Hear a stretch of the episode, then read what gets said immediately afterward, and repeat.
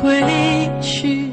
各位收音机前的听众朋友，大家晚上好，二十二点十分，欢迎听众朋友再次打开收音机，走进今晚的《鹏城夜话》里。每个周四的《鹏城夜话》做客嘉宾周信周老爷，主持周玲。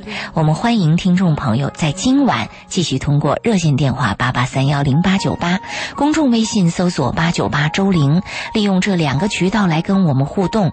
如果您此刻正在收听我们的节目，有关情感问题啊。呃，您与您的恋人、与您的伴侣，呃，在这个生活当中遇到各种各样的情感问题，可以跟我们来说一说，交流一下。又冰冷的勾结。那么在今天晚上的节目里呢，老爷和我想跟大家来分享一下，最近一段时间有一些听众朋友写信给老爷问到的一些问题啊。那这些问题也经过老爷的细心的整理，今天将在我们的节目当中呈现。嗯，我看到这问题还都挺多的，挺集中的，是最近一段时间老爷您搜集到的问题是吧？对，就是因为我现在有一个节目在那个爱友网站爱优网站，嗯还有一个是在那个今日头条，哦，今日头条也用你的节目了。对，今日头我哦条，今日头条的这个点击量是很高的呀。今日头条，嗯、我的有有一个节目就是，呃，女人要自立，男人靠不住，嗯，点击量从七月二十号、二十六号到现在吧，嗯，还不到不到半个月，嗯，播放量已经到了四万六千多，哦，这个是很厉害的。那个推荐量到了一百万，嗯一一百零三万，比较高。嗯所以在这两个渠道呢，就会有很多听众跟你谈谈问题嘛，嗯有指责你的嘛。其实你看我在那个今日头条写的那，就是那个周老爷说啊，我那个题目是“男人靠不住，女人要自己”。实际上我是在告诉女人如何珍惜一个机会，嗯也告诉女人呢，嗯、一个女人呢靠自立赚钱是可以立起来的，但是一个女人要有感情依赖的话，必须要依靠一个男人。嗯其实翻过来我也讲，男人也是这样子的。男人如果你说我自立，我靠自己打拼，买房子买车没有问题。嗯。但是如果你要爱一个人，要有感情，要有爱，你也必须要依依赖一个女人，无法自立的嘛，感情上无法自立的嘛。其实我讲这个是比较客观的。嗯。但是你发现没有，我特别爱你的人就会有特别恨你的人。当然了，他们会说，你怎么能这样来对这个女性群体有这样的一个教导和引导呢？对说你你说把女人都给教坏了嘛？是，有些女人说，你把我们教的啊，给男人生孩子，伺候男人，接着接着怎么样，就说我是哎，就是说说这个反对的话，很愤怒的有，但是多数人啊还是理解，特别是有经历过来的人啊，他特别懂我的话是，啊，任何一个事情不能求全责备嘛，在这个世界上一百个人当中，有一个人能懂你，啊，有两个人对你感兴趣，有那么三四个人还愿意做我朋友。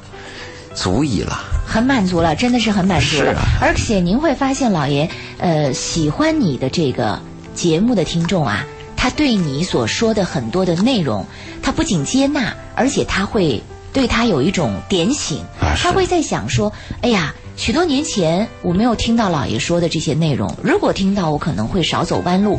回顾过往我所经历的人生的很多的坎坷，正好被老爷给言中了。对我当时就是那么做、那么想、那么决定的，最后造成了一个这样的现在的局面。对，看了那个今日头条，周老爷说我我那个订阅量也在增加。有的听众就说，今日头条这种节目，还有我们的一些视频短频节目啊，就应该出现对年轻人啊有教育意义的正能量的节目。有些标题党搞些歪门邪道的，有什么意思啊？没错，没有意思。我而且这里边还有个我还有个感受啊，我的生活当中一直有讨厌我的人，嗯而且特别反感我的人都有，也有特别爱我的人，嗯但是我感到比较庆幸的在哪一点呢？那个爱我的人、喜欢我的人啊，也是我喜欢的，我哎，这挺好的，那个烦我的人也是你烦呐， 对对对，没有我喜欢 的。啊我特别害怕是我喜欢一个人，他不喜欢他烦我。嗯，所以老爷，您看，这就是气场相合的概念。嗯与此同时，你也会发现说，这个你算是一个有争议的人，是吧？在某种意义上来讲，属于那种比较有争议的人。什么样的人有有争议呢？总出点事儿，对就比较有特点的人，比较有个性的人，比较自以为是的。呃，比较能够主张自己的这个，呃，能够提出自己的主张和倡导自己的这样的一个说真话的人，嗯是这个很重要。说真话的人也会引起争争议。是，呃，莫女士啊，迫不及待的，一开始就打进了我们的电话。她跟导播讲说，正在和老公闹离婚，关键的时候，所以正在期待我们的节目。这样，我们先把她的电话请进来，好吧？好嗯、莫女士，晚上好。啊，晚上好。嗯，呃，听导播跟我们讲说，你正在和老公闹离婚，怎么情况啊？我们现在也有点儿为这个事儿有点开始焦虑了啊。嗯、是我我老公一直要闹着离婚，我我没答应而已。嗯，为什么呢？对，因为因为他在外面有那个嘛，有有了一个小三，嗯，你你你，你跟你丈夫结婚多久了啊？也没多久，去年十一月份吧。啊，那你们结婚以前恋爱有多久？是我看应该是幺四年十二月认识的。啊，明白，就是有了一年多的交往以后，现在结婚，呃，还不到一年，是这个意思吗？嗯，呃，不到一年你们也没孩子，有。有孩子，那你就是未婚先孕。嗯，对，因为那时怀孕之后，因为之前认识他的时候，他跟我说，他说怀孕了就结婚，可是后来怀孕已经七个月了，他还是不愿意结婚。嗯我那时其实不知道他，因为那时我之前是发现他在网上跟一个女网友在那里，那他暧昧，跟你怎么认识的？你你在网络上，啊，同样的嘛，是。嗯 那你跟他认识以后，你愿意嫁给一个男人啊、一定是有吸引你的东西。那他什么东西最吸引你呢？嫁人不是件小问题啊，嗯，他什么地方让你觉得你愿意托付你能终身？终身相许走到今天，一定是有原因。你能告诉我这个男人什么东西让你有这样的决定？我没有，我糊里糊我涂，比较喜，不是我喜欢他的鼻梁，我对他应该是一见钟情吧，那就是喜欢他的鼻梁，没错，我明白。一见钟情 啊，快身上快搞的身上某种这个气质、某种长相吻合了对对你对另一半的诉求和要求，是吧？嗯，对好，对那对你跟他然一后见钟情以后，你还起码有了一年的交往。我们在一年交往当中，有没有令你反感的东西和你喜欢的东西？这个要有嘛？嗯，嗯，没有，嗯，糊里糊喜涂，欢的东西还是他我的鼻也梁不。知道哎，不知道。那那他有没有让你反感的东西？你特别不喜欢，特别反感，可是你后面因为有了孩子，还是执意嫁给了他，有吗？他就是不爱我吧，嗯对我比较小气。不爱你，对你比较小气。嗯，你不爱你是通过比你对你比较小气判断的是吧？啊，就是你他不爱你，你你的判断的根据就是因为他对你比较小气，因为他对你比较小气，所以你得出结论他不爱你是这样吗？不是他自己跟我讲的，啊、直接给你讲。对，那他比你大几岁？一岁。大一岁，嗯，那你怎么发现他跟外边那个小三儿有关系？你在网上发现的，电脑里发现的，手机里发现的，首先是手机，手机里发现的。我们那时去那个还没领证的时候，就是我在已经发现了嘛，但是我我以为他一直跟我说只是网友，没有说是在他们在恋爱。啊后来我明白就嗯没有计较就是，嗯，过去了。对。那你什么时后候来又确认这件事儿？什么时候又确认这件事儿呢？是今年我生了小孩之后，再来深圳的时候就发现了啊，那你有没有也是有有没有有没有质问他？有他怎么回答？他，因为我还没来深圳之前，他就已经跟我闹离婚。那时我刚生完小孩，还没有满月的时候，他那时候就跟我提离婚了。嗯那你现在这么说，他怎么说？你你说这个小三儿问题，他怎么说？他他就说要离婚嘛，一直逼我离婚嘛。但好是，我明白。他说提离婚，他又没提条件，比如说给你多少钱，把房子留给你，孩子怎么样？他就说每个月就给小孩抚养费就好了。给多少钱？他说要他会起诉离婚，到时候法院怎么办？他怎么给？啊，他自己没有提出来，他要怎么给？他让法院法来院来判判，。法院判决对都比较低的。嗯嗯嗯。对对，那你们在深圳有房子吗？没有，啊，一无所有。嗯，那你现在怎么想？我我我现在不想离，你为什么不想离？离了他没男人是吧？我不知道，因为三十多年了，我觉得我我第一次其实那时候第一次遇到他，我就觉得好，那我再问一下，你说你第一次遇到他，在这个男人之前，你没有其他男人是吗？没有，啊，这是他，这是你第一次碰到一个男人对，啊，你现在还依然舍不得他，你是你是爱他舍不得他呢，还是因为一种生存依依赖舍不得他？你清楚吗？我说的这个界限你清楚吗？因为都有吧。都有，嗯，那你就妥协。那你妥协以后，他可以给你过，比如你的妥协什么，就是你跟小三儿怎么样，我不管，只要你把我留下来就行。你做到这一步，你的丈夫会跟你离婚吗？他的意思是这样子的，他说要么就让我离婚，要么就让我不要管。对呀、就是妥协。我已经跟你说了，我说了，我已经说了，你要妥协。既然你刚才讲了，你既舍不得他，也离不开他，要依赖他，那我就讲你只有妥协嘛。你能做到吗？可是我心里还是觉得很难受。很难受。很难嗯受那你离开他也很难受啊。两种难，两种难受，你比一下哪种难受重对要啊，？哪种难受你更能承受？嗯我不知道，不知道，不知道呢，我就跟你说，你的建议只有两条，一个是你离开他，一个是你妥协，没有其他的出路。这个男人就这个品种，你想改造他很难。 你说我网友断掉，他有了这个小三儿，明天会有小四，后天会有小五，嗯，而且这个男人就不负责任嘛，未婚先孕，而且结了女方怀孕七个月还不结婚，明确告诉你我不爱你，在你办证以前你就发现他外边有网友。这个男人在在你来甚至之前就要跟你离婚，来了以后也跟你讲小三儿，而且明确告诉你要妥协。这种男人你还依赖，你舍不得，那你只有妥协，那你是明显的这个弱者嘛？嗯，那你不妥协怎么样？你难受，你受了，你活该，这是你自己选的。其实就是他爸爸也是这样讲，就是说让我不要管他。你管不了，不是你不要管，你管不了，你没有权利，你根本就没有能力管，所以你就不要谈你管不管他的问题。你只是你受得了受不了的问题，不是你管得了管不了的问题。有的女人是我可以管，嗯，我不管，那是一种境界。你是根本管不了，你就属于那种只能承受的女人，你属于这一类。你明白你的处境吗？你做什么工作？吴女士，对你现在现在嗯什么工作没有？现在原来没有工作原来干什么？原来干什么？我原来在工厂里面做啊，生了男孩儿女孩儿？男孩，现在几个月了？有半岁了，半岁了，你多大年纪？二十几啊？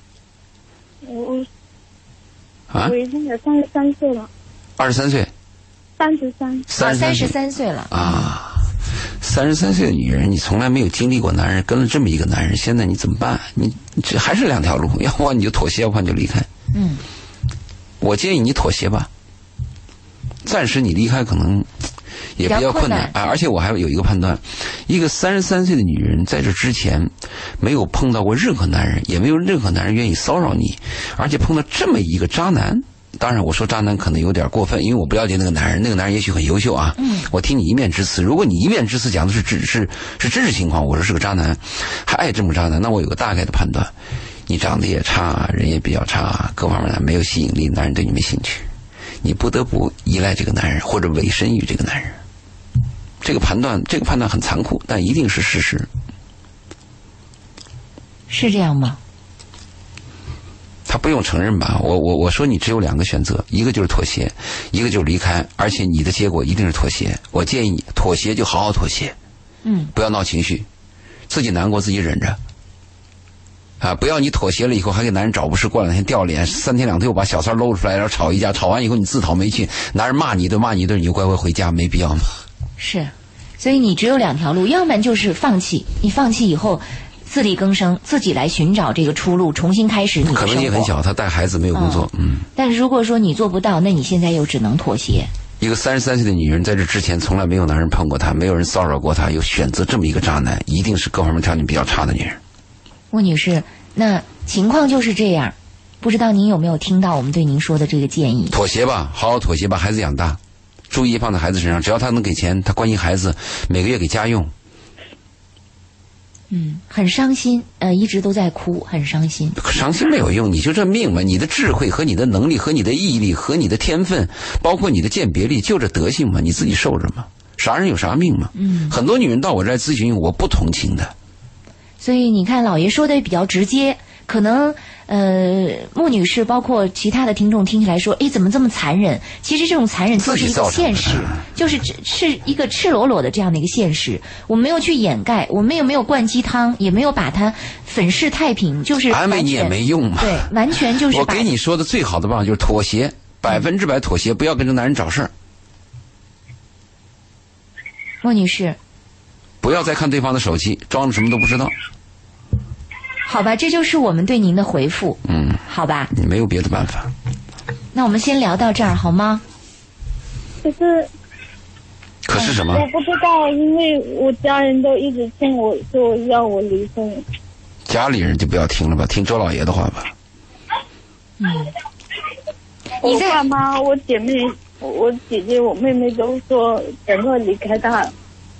嗯你，你要离婚的话，就像你刚才说的，第一你舍不得，第二你没有办法自力更生，嗯也没有办法养孩子，你爸你妈说的是一个义气的话，周老爷给你说的是利益的话，是一个现实的问对，题。是一个博弈的问题。人在现实当中要低头的，头没有高贵的，必须要低下来现实生活就是这样，啊，无比残酷。嗯何止你一个人低头啊？我一生当中低过多少次头啊？是。好吧，孟女士，你可以再考虑一下，好吗？嗯，嗯，好。好祝你那我们顺利先到这儿。嗯，忍一忍吧，嗯。哎呀，其实听了穆女士的这个我我我碰到内过容，很还多，是其实你说现在那个渣男多啊，我倒是觉得渣女也不少。渣女有两种，一种品德比较差的，一种就像这个女孩一样糊里糊涂的。是时间关系，我们先聊到这儿，下时段继续啊。美丽时光由雨虹健康花城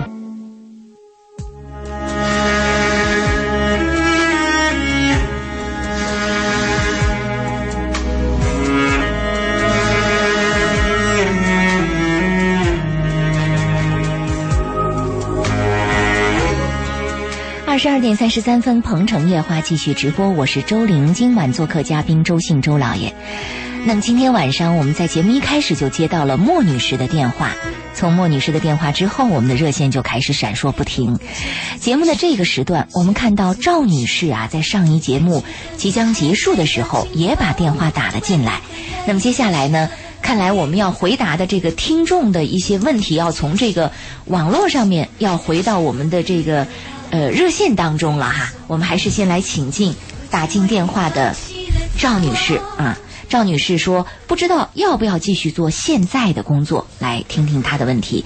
你好，赵女士，哦，你好，嗯，让你久等了，我嘉宾，嗯没，事，那你说要不要？不知道要不要做继续现在的工作？我们很想了解一下，您现在是什么工作？是什么原因让你突然有了这样的一些想法？我现在没工作，然后在找，然后在这找的过程中，其实我之前是就是做销售的，然后呢，就是在这个过程中发生了很多事情，就是因为骨折了，骨折了，然后没办法站，然后这是一个原因，然后还有就是我在那里不开心，发生了一些事情，嗯，反正就是我想换一个环境，就是我我很喜欢这个工作环境。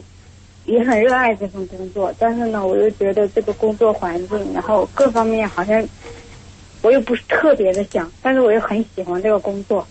然后呢，我又觉得那要不换一份吧，但是我觉得换一份的话，我就觉得那我就想去做写字楼，但是我我没有从事过这些，然后现在就是所有的东西我感觉都要从零开始，然后我又不愿意做那种底层，我就感觉好无聊，我不感兴趣。所以我就比较有点纠结吧。那那那那你多大年纪了？哦，我我今年二十五岁，二十五岁，做销售工作，做这一份销售工作之前还干过什么？我就做过一个销售。就做销售，哦，销售什么东西啊？呃，第一份是男装店长，然后第二份是在周大福珠宝店上班，嗯啊，那挺好的嘛。那你嗯为什么还要再改呢？因为因为那个时候在周大福的时候，就是其实我上次有给热线打过电周话，大福是卖金子的吧？嗯，珠宝，对，嗯，嗯，性质待遇也挺好的，我很喜欢。对，那什么原因使你要离开？没有回答这个问题。嗯，都挺好，对环境也挺好，待遇也挺好，那你为什么要离开？因为我被我闺蜜出卖了，然后被什么？被闺蜜出卖了。然后被人家那个什么，然后就是这件事情所有人都知道了，我不想跟。被出卖了？哎那被你是出卖的是什么事儿对你啊？干了什么是缺德的事儿，还是见不得人的事儿被出卖不？是，是我闺蜜，就是，反正就是以那种，啊，我不知道怎么说，造谣、就是诽谤，也不是诽谤，反正就是，呃把你告诉他的秘密公布于众了对，啊而且这个秘密是对女孩子的理解很重要的，啊！所以的公布话你，就是你跟你所有闺蜜在一个地方工作吗？没有，他是之前在这家公司，然后后面是他把我从我之前那个店长的位置挖过去的。啊，那他既然不在一个地方工作，他把你这个事儿公布于众，对你现在的工作造成很大的影响，让你没有对办法继续待下去了吗？对，就是我现在我感觉到心里很有压力，然后我，然后我就不想，有点不想待在那里，就是被人家指指点点在后面那样的时候，其实我根本就不知道怎么就会发生这件事，呃，那你哎现而且现在还有还还没有离职，现在还没有离职是吧？我早就就离职了，因为我一点也不开心。啊，已经离职了，那还说什么呢？这样我是吧可以再回去吗？啊，可以再回去，所以你现在有点纠结，还不知道那要不你要的问题是到底要回去还是从零开始？是这个话吗？是这个意思吗？呃，是，然后从零开始的东西我又不感兴趣，然后感兴趣的吧，我又不是，我像不知道我要做什么，我很纠结，很迷茫。然后我去了那里，我又不开心。然后除了这个，我还而且我我有骨折，而且脚骨折，还不能穿穿高跟鞋。然后除此之外，就是而且做销售都是女的，我又感觉我这个年龄我，我该找对象了，就是很多个点突然间卡到一起，我好像似乎不太适合这份工作了，但是我又很喜欢它，然后我又觉得好像我我换一份写字楼，好像所有的我就是现实理性的东西都符合了。但是我好像又要从零开始，但是作为一个小小的前台文职，我好像又不敢信。那你感兴趣是什么？你能说一下吗？其实我不是，我我也问过自己，其实我对周大福这个公司的话，是因为我觉得他环境比较好，接触的人个个都很有上进心，然后很能影响我。除此之外，我觉得他薪资待遇也非常好。各就方你面还发是展喜都欢很周大好福这里是吧？还是喜欢原嗯来如果的？换一个公司这样的，我也喜欢。我不是只有换一个公司不会有这样的机会，你要从零开始，人家不会给你这个机会。你当店长是前面要有付出的，嗯，他有一个历史的经验和时间成本，嗯，你不可能所以的。我就我我我有的时候我又很纠结，我不知道我要要做还是不做。那我们的建议是你回周大福嘛，你为了生存，你必须忍耐嘛，天下没有都让你得到的事情嘛。你把那个闺蜜的事情把你出卖，你自己要总结经验教训嘛，是你嘴长嘛，是是你自己惹的祸嘛。你藏不住嘛？对，两个人知道的秘密就不是秘密我藏不了啊住。，嗯，不是我藏不住，不是我告诉他的，是因为他一开始给我下了个套，他诬陷你然后导致我嗯那说明你遇人不淑嘛，你这闺蜜有问题嘛。对，所以我是我看人有问题，啊是你我还是你的问嗯题我很缺，我知道，我也知道，但是我现在已经面临这种结果了。你感兴趣的事情没有，那么你就回去，就这么简单。嗯，天下没有都让你感到好的事情，必须是有得有失。上帝给你安排的事情啊，总是让你有一点很别扭，但是又吸引你，这是个真的事情。如果有一件事情呢？就没有感到别扭，全都是好的，那十一全定十美是假象，对那个就一定是假象，或者有欺骗性。或者还没有暴露出来，暂啊时。再一个，你说你感兴趣的，那我告诉你，所有人感兴趣的工作就是什么？工资高，环境好，嗯，干活 少。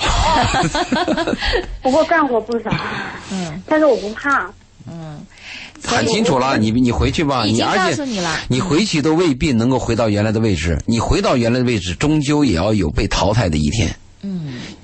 是，然后还有一个原因就是，我觉得我在那里待着全都是女的，我想找人结婚。他想找对象，他觉得那个环境又不能够让他如愿以偿。那你就对我的那你想法那你找一个重点啊，你不能什么都得，这跟找对象一样。你说我要个漂亮的，我就找漂亮，你一定能找到。你说女人说我找个有钱的，我也能找，就怕你罗列条件太多，我又要找对象，又要搞好工作，那怎么可能呢？嗯，你该干嘛干嘛嘛。那我可不可以问一个问题？那一个女人来说，是她找老公更重要，还是她发展自己事业更好。那你是找不到老公，当然发展自己事业重要。你能找到个好老公，当然事业算老几。嗯，哦，就是我目前没找到，我还是先发展事业。 是啊，我估计你很难找到老公，所以你先回去得了。 你干嘛给人下这么一个断不言？是我给他下这个断言，我给所有女人都可以下这个断言：找到男朋友、找到情人容易，找到一个丈夫太难了。嗯， 是全国都如此吗？全世界如此。我记得老爷说过，说就是找老女一个女人还是老公最重要，然后事业才我的意思是这样子的，我的几个原话你不敢把我篡改了啊，我的原话我要重复一遍，特别是我们的听众在听，我的原话这样：一个女人啊，在没有认识好没有没有认识到好男人之前，应该努力奋斗，要自立，要给自己啊做一个后背。但是，一旦遇到了个好男人，确实好男人，我们假设他是好男人啊，这个命题是伪命题，因为你不知道他好像还要接触呢嘛。但是我们假设他是个好男人，一旦你遇到了，那么你就要考虑他的主次了。嗯，最好是拥有好男人，也有一份工作。是但如果你的工作跟好男人发生了冲突，两者只能选一的时候，假设这是好男人，我建议女人在这个选择上保住好男人，放弃一切工作。这是我的原话。我特别害怕我的一句话被人被人篡改呃 了，这断插章头取句尾义嗯哎。对对对，那我很倒霉。是说这是老爷说的，多委屈啊！这对个，嗯，大家在听东西的时候，可能只听到了其一，没有关注更多的内涵，或对者对，是我特别害嗯全怕面这个，啊。特别害怕这个。好啊吧，赵女你士知，道在做嗯，这二十今年是跟人怎么说的吗？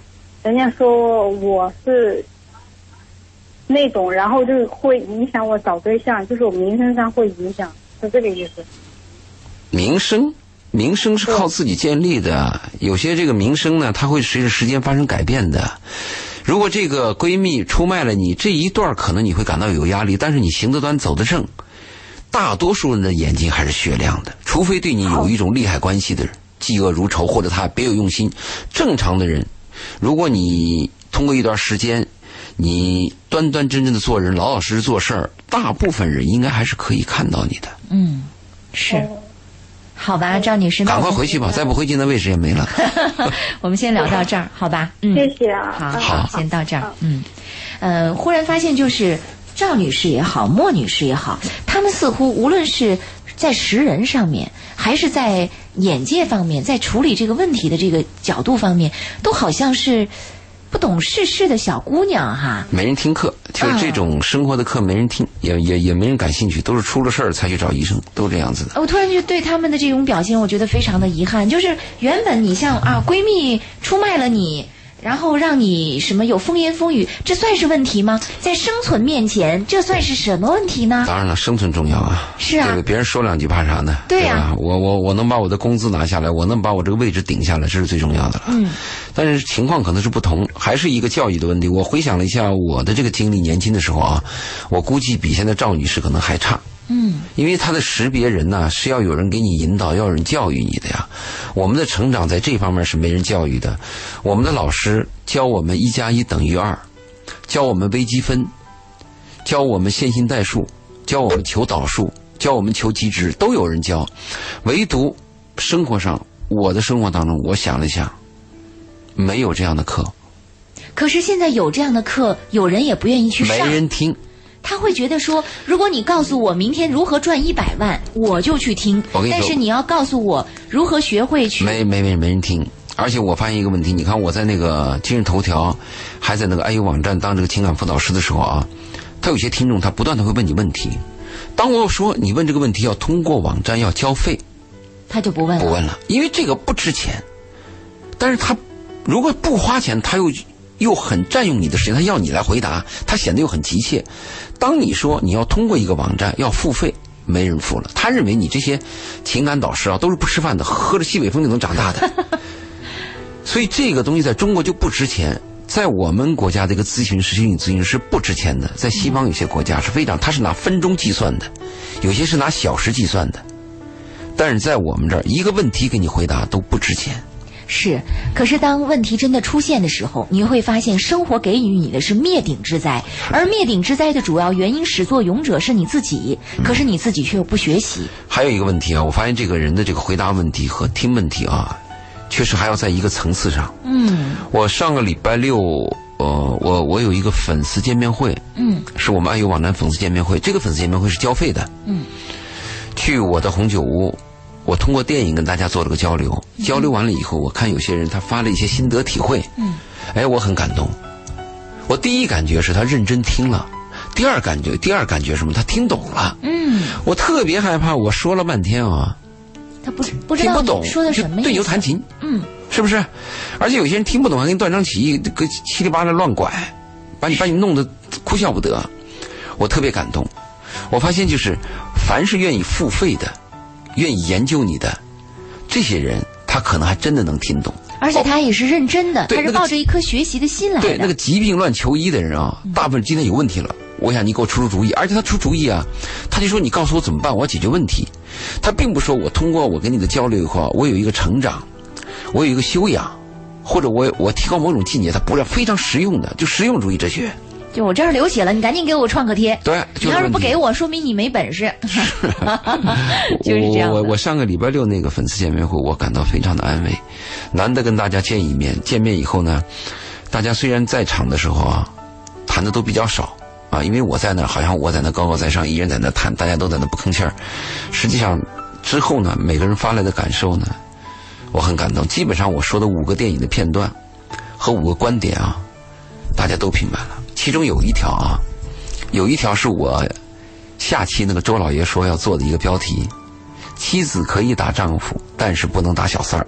啊，我特别担心有些女性听了这个话以后啊，会攻击我。嗯，但是目前收到的消息，当然也不知道是真是假，目前没有攻击我的，因为有些女人会这样认为：我为什么不可以打小打小三儿？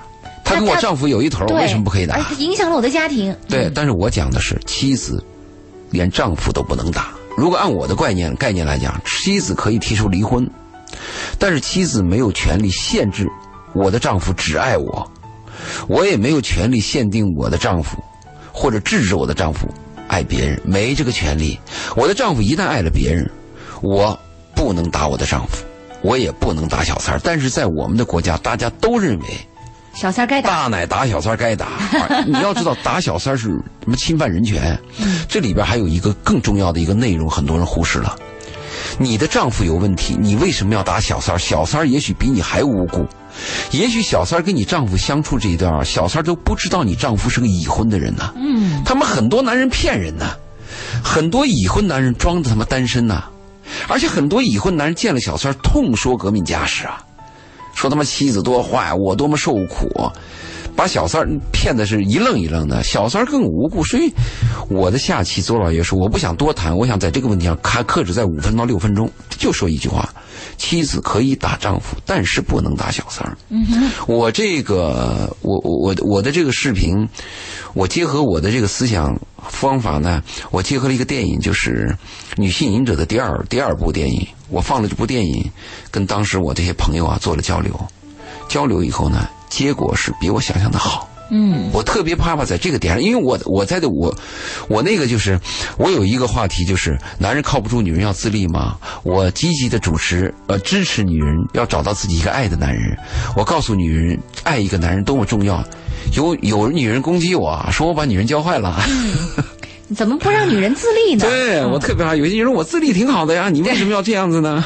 嗯，谁说女人就只能嫁人啦？难道就没有别的方法我存在吗我？碰见这种女人，我只有一句话：只要你过得好，我 祝福你。我不相信一个女人只赚钱没有男人过得好，我永远不相信。嗯哼，好，呃，那我们就回到跟听众在网络上面的一些信息的交流这部分当中来啊。这里有听众给周老爷发了这样的一段话，他说：“我和女友处了快一年了，因为有些原因，我不想和她在一起，和她说了分手，她不同意，还说要我早点回去，别再错过了她的葬礼。我吓坏了，就没再敢提这件事儿。但是我的内心还是很纠结，觉得分手还是早晚的问题。我想问一下，我到底该怎么办？对方都已经威胁他了哈，啊，嗯就是你要是敢跟我分手，我死给你看就。死给你看，就是你来参加我的葬礼。我首先祝福这个人啊，在这个时候出现了这个矛盾，出现这个矛盾是个好事情，因为他们没有结婚，没有孩子，还没有走得深，是吧？他在恋爱期间，如果在恋爱期间发现问题啊，特别是价值观的对立、品德的败坏、有恶习，如果发现这个是好事情，嗯现在分手是好事情，而且现在分手一定要果断。如果往后拖，不但害了自己，也会害别人。嗯这是我跟这个他的第一个建议。第二呢，我跟很多人说过一个这个问题，就是在谈恋爱的时候啊，我不止一次说过嘛，我们要留意第一次的别扭，因为往往这个别扭啊，第一次的别扭就是导致你们最后分手的别扭。但是往往第一次别扭啊，我们心里边儿 会容易轻易的原谅。甚至骗自己，感情在浓时，而且会说：“哎呀，这也许偶只然是吧，偶然这不样，会吧？以后他可能会好的。一定会改的，或者我再忍忍吧。最后这个结果一定是越陷越深，直到遍体鳞伤、体无完肤，一定是这样子的。嗯，所以呢，这个第一次别扭已经出现了，而且第一次别扭带有恐怖、恐怖威胁，就是我死给你看，嗯，你来参加我的战力，这种这种状态是非常蛮糟糕。蛮恶劣的，我觉得。这个是权力介入和强迫，嗯和和爱的绑架，这是几个成分都有。我死给你看，对吧？有些他妈独生子，嗯，你把他养到十五六岁的时候，跟你发生这个冲突的时候，就突然来一个我死给你看，这爹妈一句话都没了。是所以我为什么跟爹妈说，我说你要么就不生，要生他妈生两三个，你死你死，老大死有老二， 你自己竞争去吧。真是所以我们在恋爱的时候，还有一点我们自己要明白啊，就是我们初恋的时候啊，很多人急于的想表达的是我爱你，也希望听到对方说你爱我。我们初恋的时候都是奔这个目标去的嘛。其实初恋的最初的时候，我们要注意，我们是要敢于说 no，哎，要知道自己的底线和边界，嗯，同时也要尊重对方的底线和边界。也就是说，我们在初恋的时候碰到一些问题啊，我们要敢于拒绝。很难啊，老爷。您看荷尔蒙升值峰值达到一定高度的时候，要说 no，这太难了。，对，但是我们要说这个话，因为我们告诉年轻人，你要有这个概念。至于你有了这个概念，你犯错误和没有这个概念犯错误是两回事儿。有了这个概念犯错误以后啊，你往回收手特别快。你荷尔蒙峰值不下去的时候，你不会想到这句话吗？但如果这句话这个概念你没有，嗯，荷尔蒙峰值就下去以后，你还在迷茫阶段。是，所以说 no，要敢于说 no。嗯，最后，我想跟这个跟这个人讲啊，凡是用威胁、恐吓、自杀这些方式强迫对方接受你的爱，是非常低级的。嗯，你看，我们有些呃男孩求爱的时候，也不管女方同意不同意，突然就在人家那个宿舍底下，嗯，插了很多蜡，然后蜡烛点燃，嗯有一个心或者写“我爱你”，大声在窗窗口上谈“我爱你”，这种做法是非常低级的。这在强迫别人。强迫别人，而且我们还看过一些韩国呀，还有中国的电影，就是男人向女人求爱的时候，逼迫女人跪在女人的前面。如果你要不同意，我就不站起来。嗯， 如果你要不同意，我就一直跪着，或者你不同意，我是拿刀把自己的手剁掉。啊，这叫什么？这叫强奸吗？真的，违背妇女意志吗？法律就是这样定义的嘛。确实，我们有时候很感动，其实感动什么？这是流氓，以为这对方很痴情哈。这种叫霸占，啊嗯这叫强迫。爱一个人，首先是要尊重对方的感受。爱一个人最高境界是，我要实现对方的理想，而不是我的理想。那个不是爱，那叫霸占。所以我们有些年轻人糊里糊涂的，还把这个东西放在电影上去歌颂歌颂，我看了就低级。真是这样。嗯哎呀，恋爱的时候我们很多东西都分不清楚啊，所以老爷子把这些都给什么是爱？啊什么是霸占？反反复复的什么是需要？什么是交换？什么概念对搞不清楚？把这些理清楚，希望能够帮助到年轻人。就像老爷您说的，好在这是在婚前发生的呀。最好啊、好，我们再来看，我们就我们就希望他那个问题啊，越早爆发越好。是你发现你身上有时候不长那个疖子吗？那个长疖子最痛苦的时候啊，实际上就是那个没有挑破的那个瞬间。嗯，真的，它化脓了以后，你把它挑破，那个脓一挤出来，第二天就好了，真的，嗯是很快的。所以我就希望什么呢？我我为什么说这个年轻人在一起结婚的时候，如果你要认定要跟这个人结婚，你要认定跟他结婚，你不谈恋爱的时候吗？我为什么建议早日同居，早日上床？我的目的是为了早日发现问题。嗯，这是最重要的，因为我们发现，我我们经常是注意，而且我们年轻人注意老注意一个问题，就是我要发现他的问题，看他适合不适合，是不是我理想的人。其实还有一点很重要，就是我适合不适合他，嗯，这一点也很重要对。吧？你比如说我是个男人，哎，我挺喜欢这个女人，但是我我在跟她相处的时候，我发现这个女人有时候会暗暗的悲伤，嗯或者她有隐忍的成分，那我就要考虑我这个性是不是太强，啊，是不太适合他。对，是不是我会给她带来痛苦，或者她爱着我是不是爱得太辛苦？我们要，如果你要真懂得爱的话，你就要考虑这个问题了，对吧？如果我们跟一个朋友相处的时候，我感到跟对方有压力的时候，一个就是我改变方式，一个方式我改不了，我就离开他，保持距离，保持距离，对。嗯，所以这个是我们要双方考虑。其实真正的恋爱课，你要真懂了啊，是一件很难的事情。对，就像您刚才所谈到的这部分，其实爱是有弹性的，是要随着这种对象的不同、环境的不同、状况的不同，是要有一些调整和改变的。有一些调整和改变，它处理起来是非常微妙的，嗯甚至是一种艺术的那种方式。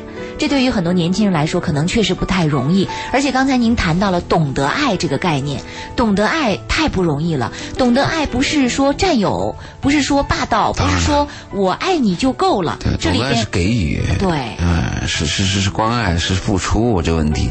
其实我们对年轻人啊，如果要求说你懂得爱，啊，是不是境界太高了？嗯，我相信我碰到的年轻一百个人当中，可能一辈子当中可能有那么一个人会懂得爱，大部分不是懂得爱，而是懂得需要和利益嘛。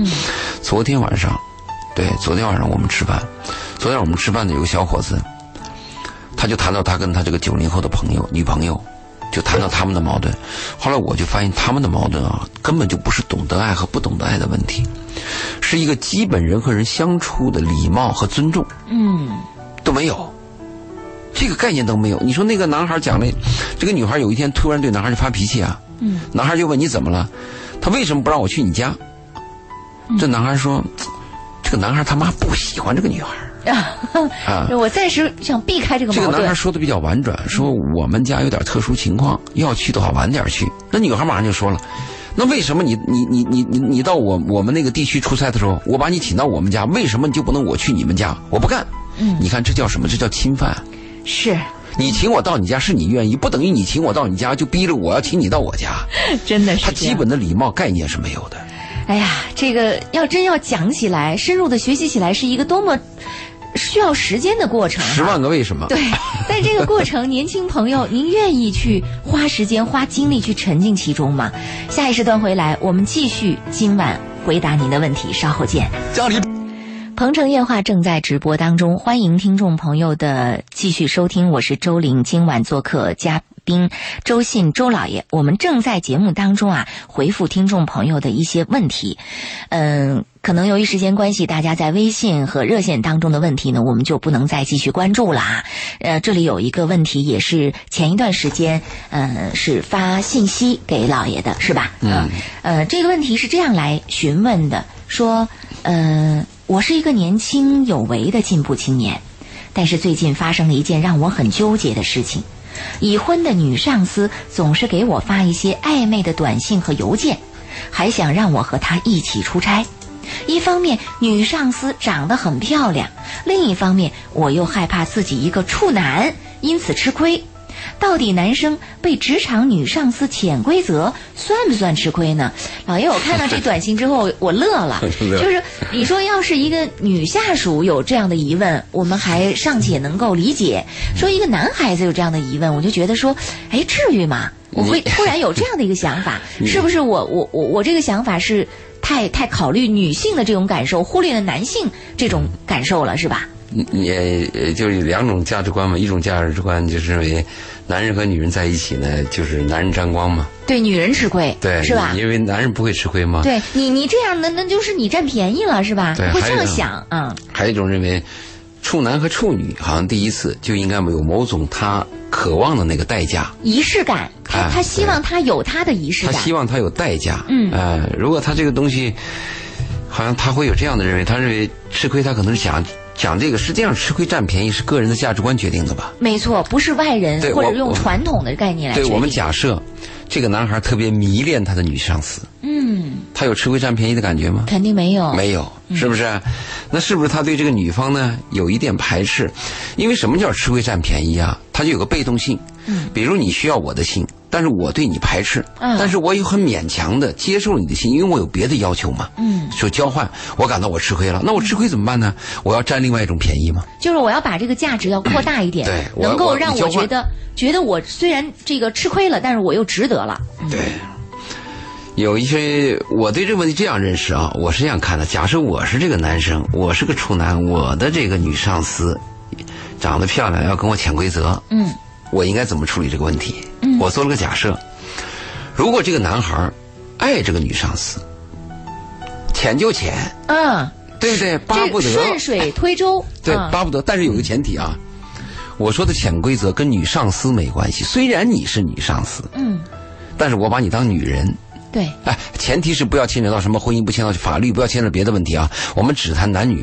虽然你是我的女上司，我不是因为你上司我就跟你怎么怎么样，而去是掉外面的角色对，化而，是我喜欢你这个女人，不管你是老女人、小女人，你漂亮，我喜欢你，浅就浅。这是我的第一概念吧？嗯是好，第二概念，低俗一点，你是我的女上司，你漂亮，你要跟我潜规则，我还是个处男，嗯我跟你潜了以后呢，你不是给我一份儿这个机会吗？嗯比如说把我提升了，没错，把我从这个部门经理提到副总，就有好处给我。对，注意啊，潜就潜，嗯哦，我也潜。嗯，为什么呢？你觉得这个交换值得？机会白来不来，不，我我我我又喜欢你的肉体，你要要钱我，而且给我提升，我为什么不干？嗯，我钱，但是如果我不喜欢呢？我是排斥的，我是抗拒的。虽然我是个男人，但我对我的第一次我也很有要求，怎么办？好，这个问题啊，这个问题就这个问题了。如果说我这个男人啊，你现在我我先把我的说完啊。嗯。第三条，第三条是这样：如果你是一个女漂亮女上司，我给你潜规则之后，嗯我好逸恶劳，被你养着，啊，我就认为，哎，反正你上次漂亮，又能养着我，我靠潜规则换取了一种生奢存侈之道的嗯生活和堕落的生活。第三条，我否定，这我不干。哦，我机会本身就少，你上司又漂亮，把我潜了，潜就潜呀、潜完你给我一个副总位置，我再发挥，我好好干呐、嗯我我争取我更大的机会，我从中从从这点站起来呀、嗯没有什么不好的嘛，嗯，对不对？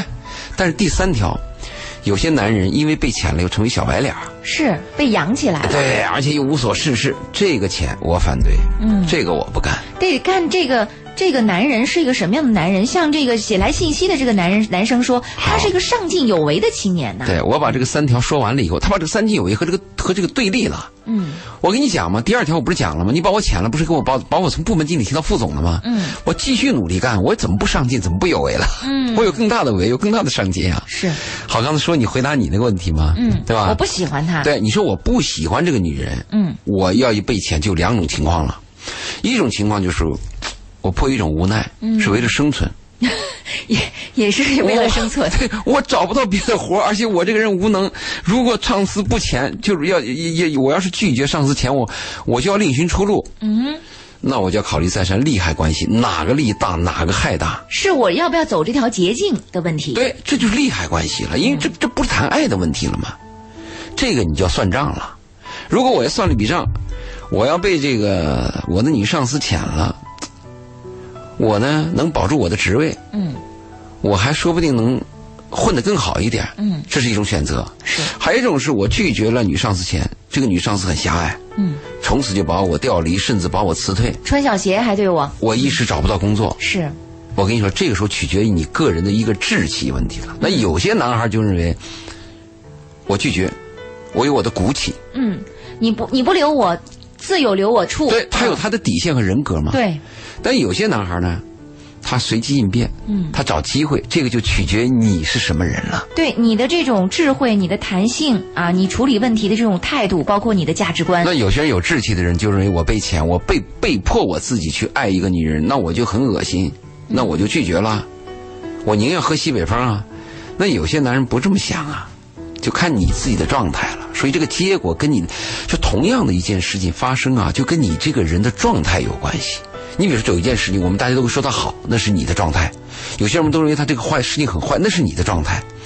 所以发生到你身上是一个问题。这里边还有一个要考虑，比如说我是一个处男，我深深爱着我一个女女孩儿，我的女上司要潜我，她潜了我以后会带来利益，这个利益带来以后，我又跟我这个女孩又能带利益，我跟你说这个问题就复杂了。哎，对呀、这是一连一串般的是问题小说里边写的情节。这事儿可真多。你看啊，我认为我是个处男，我应该跟我这个女朋友，我们初恋我应该有第一次，所以我的男人的贞操，应该跟这个。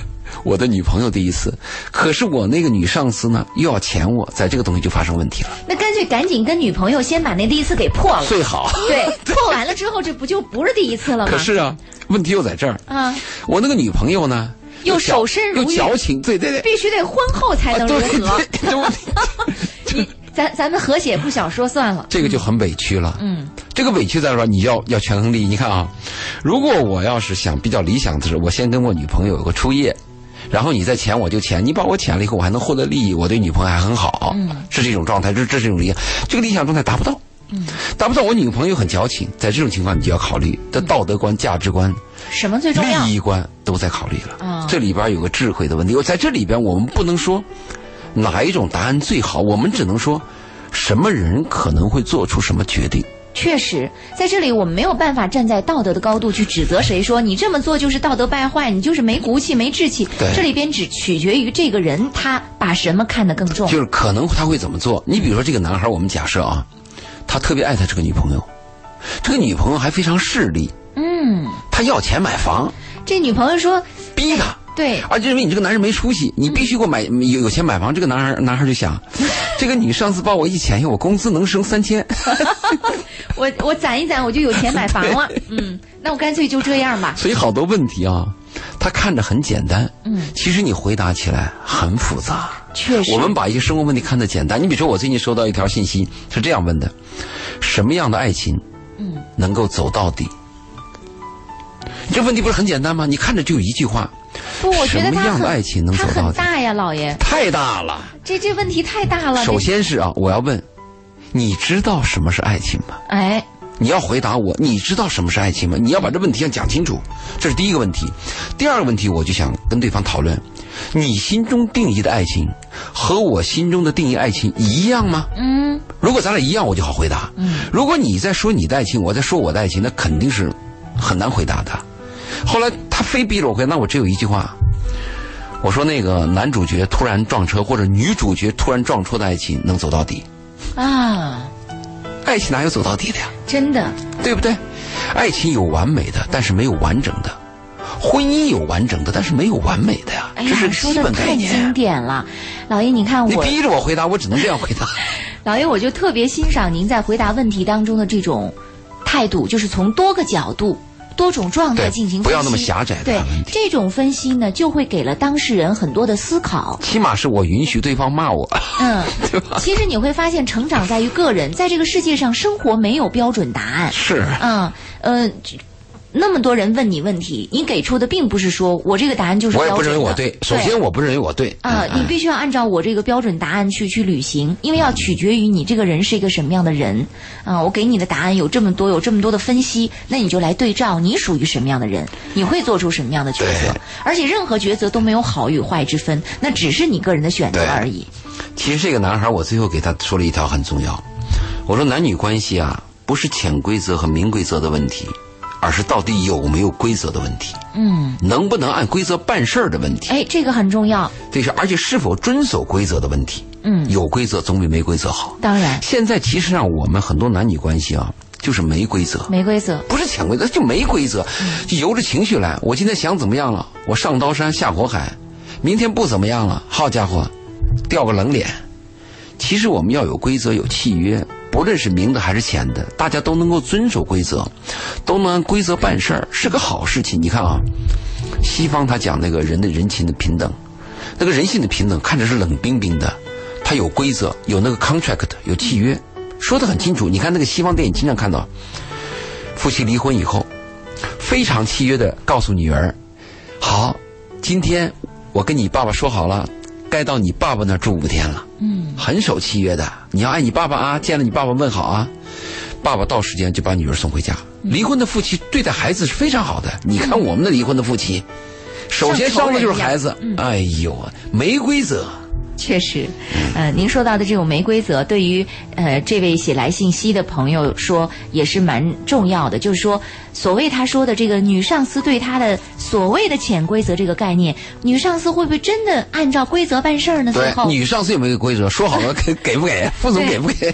副总的位置给不给都浅了，是吧？啊，该怎么样都怎么样了，最后有没有 其实实现守呀、契约讲规则是一个好事情。嗯，啊，我就希望跟人相处的时候把丑话说在前面，有点规则。我好奇的是，您在回复这位男士的时候，他有没有最后给您回答他的状况怎么样了？他做了什么抉择了？没有这个回答是这个回答是那个今日头条来的一个回答，是邀请的回答。我做了回答，他会有个点赞，嗯，就有多少个点赞，或者有多少个反对你的，啊、当时是这样的一种情对况。这种状况。嗯，好，呃，我们抓紧时间来看下一条信息哈，嗯、看看有这个其他的问题。这里边什么女生真的是污一点才可爱吗？这个是个什么什么问题？啊、你说那个污一点啊，嗯这是他，他也是一个呃今日头条的一句话。嗯，他讲污一点啊，我我我呢是觉得这个词儿啊是有一点，嗯，这个污一点现在是。呃，属于那种就是我们讲的是网络的一个语言，对啊，指的这个女孩儿就说不那么矜持，不那么矜持，不那也么不装端正，不装不装，对，啊甚至有点儿放得开啊，有点粗俗啊，嗯对啊有点二啊啊，，偶尔说点小粗话啦，对啊对他是这样嗯说点小黄段子啦什么的，荤的素的什么都能应对啦，就这样的一种状态。嗯我倒是觉得女人放开一点比较好，放松一点比较好。因为传统的价值说，女人就应该矜持嘛，嗯应该有传统女性的这样的特点嘛。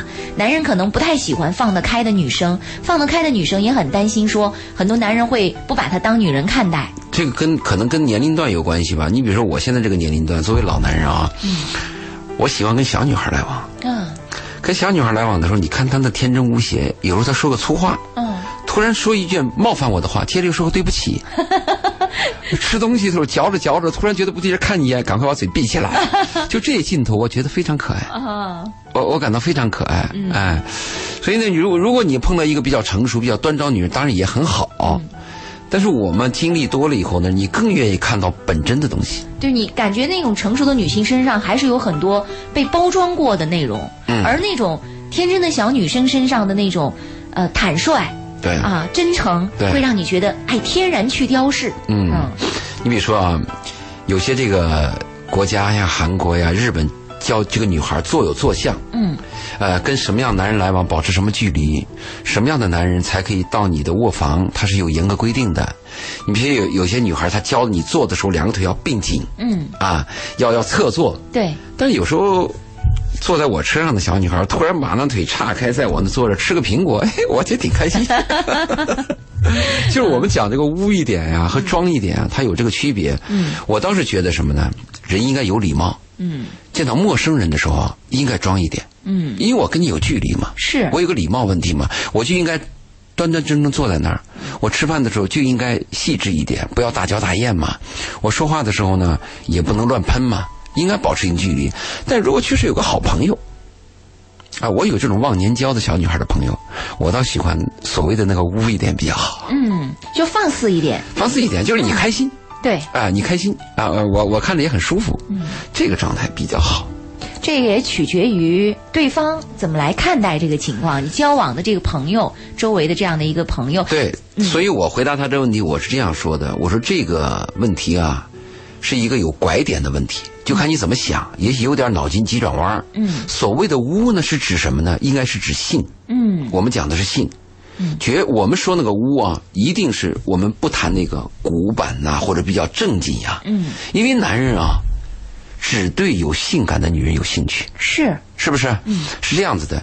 但是我呢又说了第二点，因为仅仅有性啊，你不一定可爱，因为性它是一个刺激的东西。是，你比如漂亮，我们指外形；可爱，我们指内在。有句名言是这样说的嘛：女人不是因为漂亮才可爱，而是因为可爱才漂亮。嗯所以可爱是非常重要的，因为漂亮是爹妈给的，可爱跟后天有关系，跟环境有关系，而且可爱是长久的。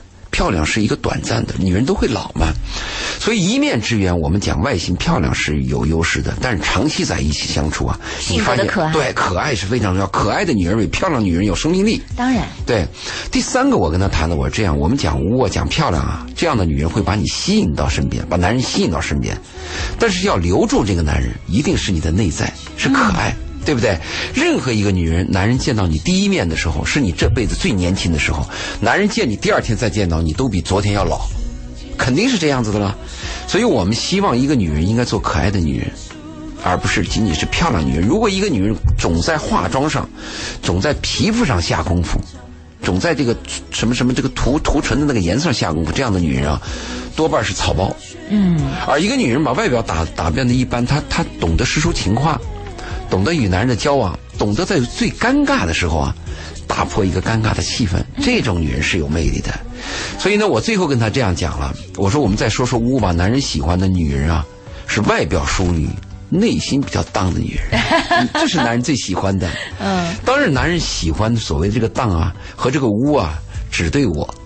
对 男人很霸道，对不对？没错男人希望你对我污，对我当，对吧？对别人要淑女，对别人要严肃，这是一个男人男人最重视的一点，对不对？对。而且男人还有一点，男人判断一个女人是否爱我啊，往往是从这个女人嘖是不是比较迎合性，嗯，迎合我的性。是时间关系，我们就只能先聊到这儿了。哎谢谢大家的关注和收听。啊，好，再见，拜拜。啊，不瞒。卖上。